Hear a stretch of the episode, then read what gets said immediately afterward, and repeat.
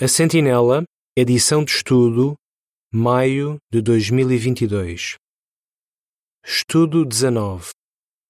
Este artigo será estudado na semana de 4 a 10 de julho. Apocalipse. O que é que significa para si? Texto temático. Feliz é aquele que lê em voz alta as palavras desta profecia. Apocalipse 1, 3. Cântico 15. Louva o Filho de Jeová. O que vamos ver? Estamos a viver numa época emocionante. As profecias do livro de Apocalipse estão a cumprir-se hoje. Mas o que é que elas significam para nós? Neste e nos dois próximos estudos vamos ver alguns pontos do livro de Apocalipse.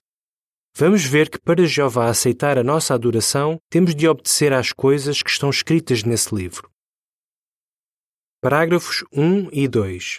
Pergunta: Que motivo temos para nos interessarmos pelo livro de Apocalipse? Já alguma vez viu um álbum de fotografias de outra pessoa? É provável que veja nas fotografias muitas pessoas que não conhece. Mas depois aparece uma fotografia que lhe chama a atenção. Porquê? Porque você está na fotografia. Então tenta recordar-se da situação em que ela foi tirada. Também tenta lembrar-se das pessoas que aparecem ao seu lado. Essa fotografia acaba por ter um significado especial para si. O livro de Apocalipse é como essa fotografia por duas razões. Primeira, esse livro foi escrito especialmente para nós. Logo no primeiro versículo lemos: Revelação de Jesus Cristo, que Deus lhe deu, para mostrar aos seus escravos as coisas que têm de ocorrer em breve.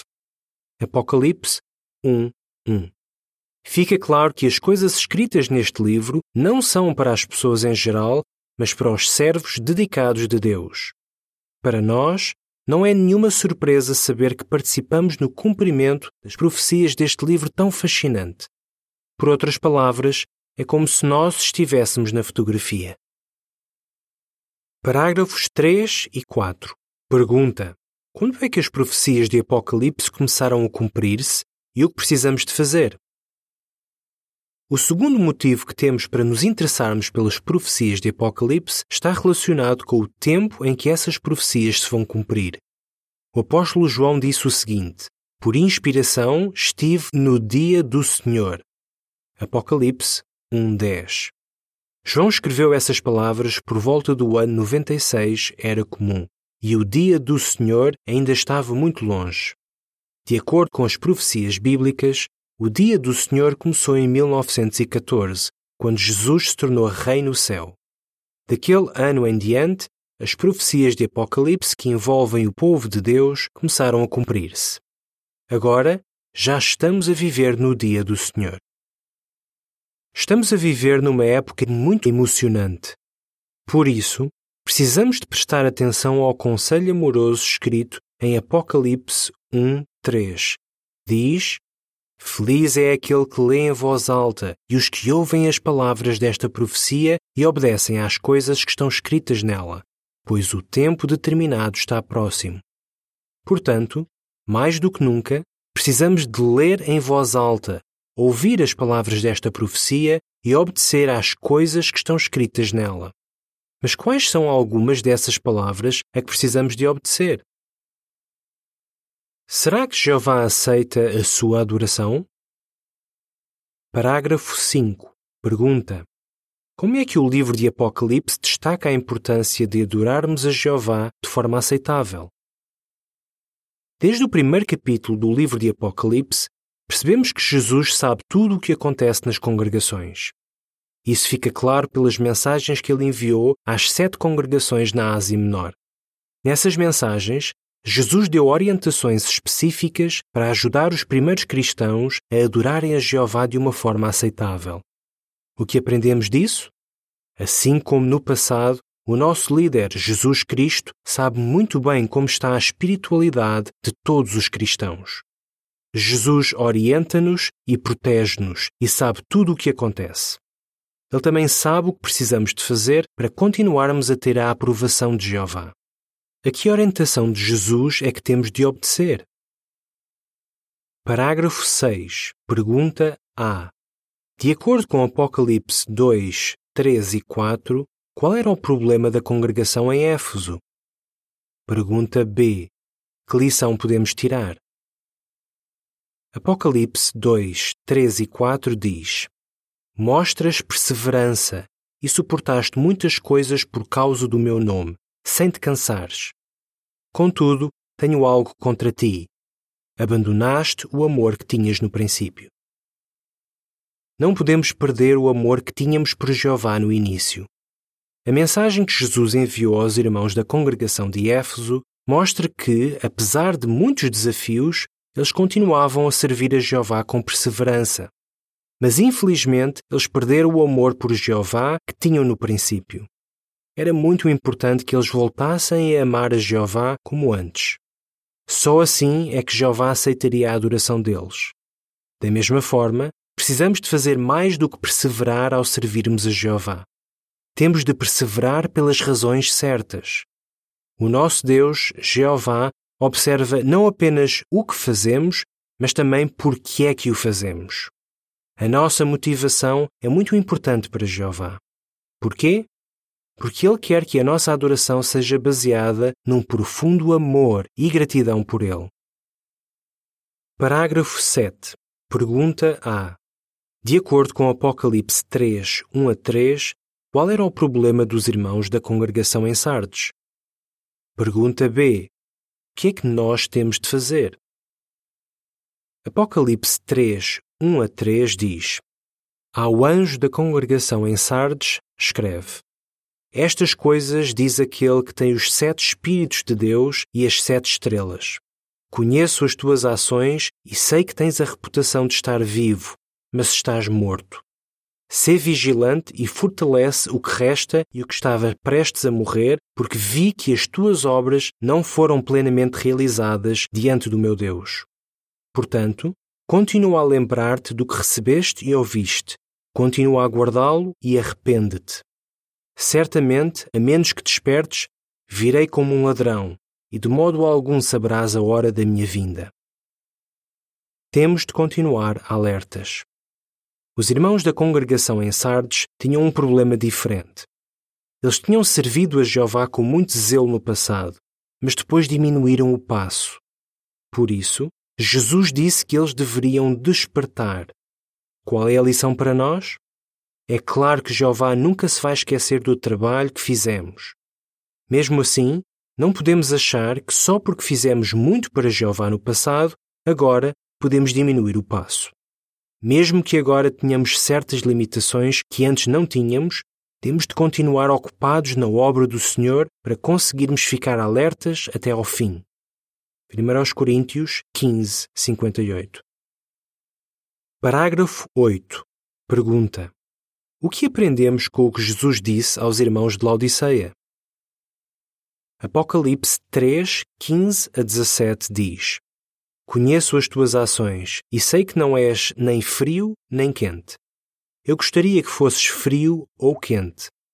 Assim, visto que és morno e não és nem quente nem frio, vou vomitar-te da minha boca. Visto que dizes: Sou rico, adquiri riquezas e não preciso de nada, mas não sabes que és miserável, coitado, pobre, cego e nu. Temos de ser zelosos e adorar a Jeová de todo o coração. A mensagem que Jesus enviou à congregação de Laodiceia indicava outro problema. Eles estavam mornos, ou seja, desinteressados pelas coisas espirituais. Por causa disso, Jesus disse que eles eram miseráveis e coitados. Eles tinham de voltar a adorar a Jeová com zelo. Apocalipse 3, 19. Qual é a lição para nós? Se nos apercebermos de que estamos a perder o nosso zelo, precisamos de mostrar gratidão por todas as coisas boas que Jeová nos dá. Apocalipse 3:18.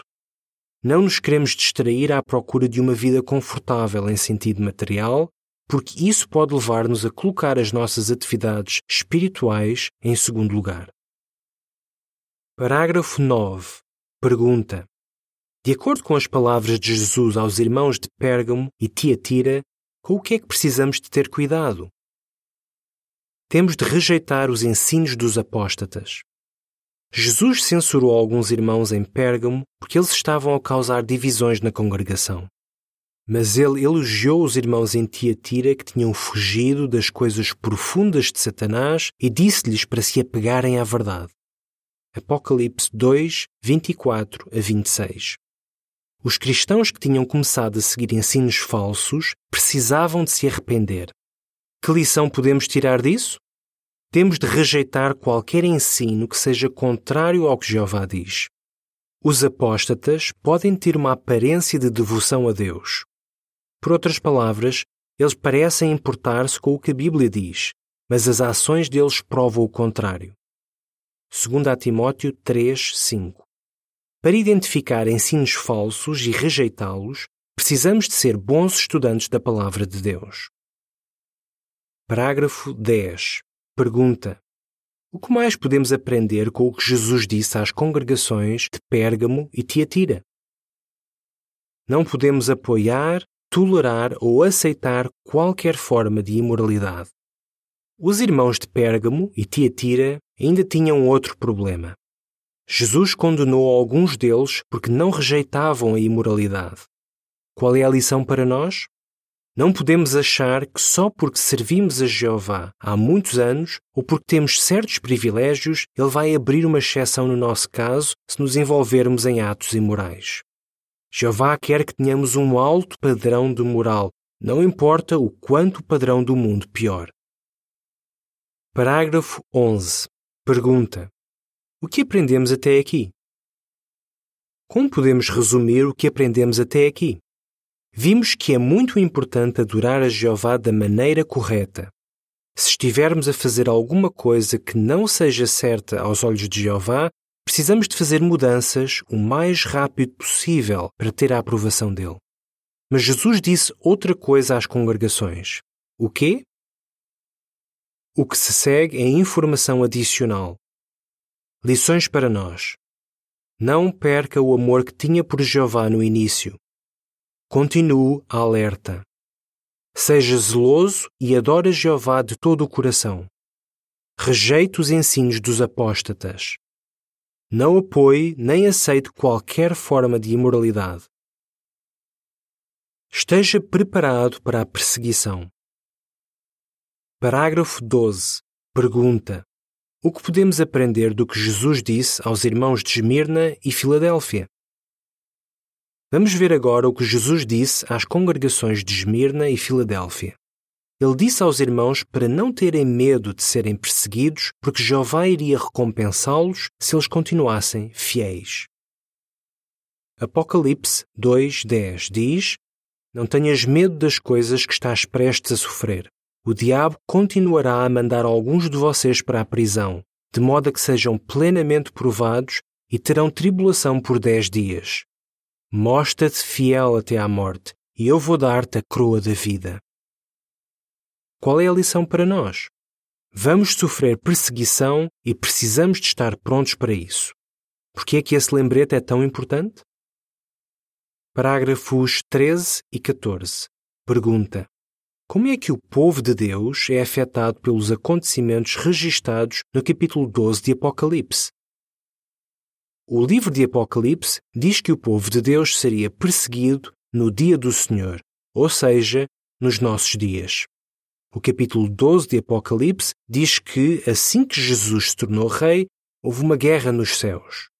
Miguel, o glorificado Jesus Cristo, e os seus anjos lutaram contra Satanás e os demónios. Esses inimigos de Deus foram derrotados e expulsos do céu. É por isso que existe tanto sofrimento aqui na terra. Mas como é que isso afeta o povo de Deus? Bem, o próprio livro de Apocalipse diz qual seria a reação de Satanás. Ele já não tem acesso ao céu, por isso, concentra toda a sua raiva nos servos ungidos de Deus aqui na terra. Esses ungidos representam o reino de Deus e eles têm a obra de dar testemunho de Jesus. Apocalipse 12, 17. Como é que isso se tem cumprido? Parágrafo 15. Pergunta: quem é que representam as duas testemunhas de Apocalipse, capítulo 11, e o que é que lhes aconteceu? No início dos últimos dias, Satanás usou os inimigos de Deus aqui na terra para atacar os irmãos ungidos que exerciam liderança na obra. No livro de Apocalipse, esses homens são representados pelas duas testemunhas que foram mortas. Apocalipse 11, 3 e 7 a 11. A nota diz: Veja perguntas dos leitores na Sentinela de 15 de novembro de 2014, página 30. Fim da nota. Isso cumpriu-se em 1918, quando oito desses homens que exerciam liderança foram acusados injustamente e condenados a muitos anos de prisão. A maioria das pessoas achava que o trabalho desses ungidos tinha acabado. Parágrafo 16. Pergunta: Que coisa inesperada aconteceu em março de 1919, mas o que é que Satanás continuou a fazer?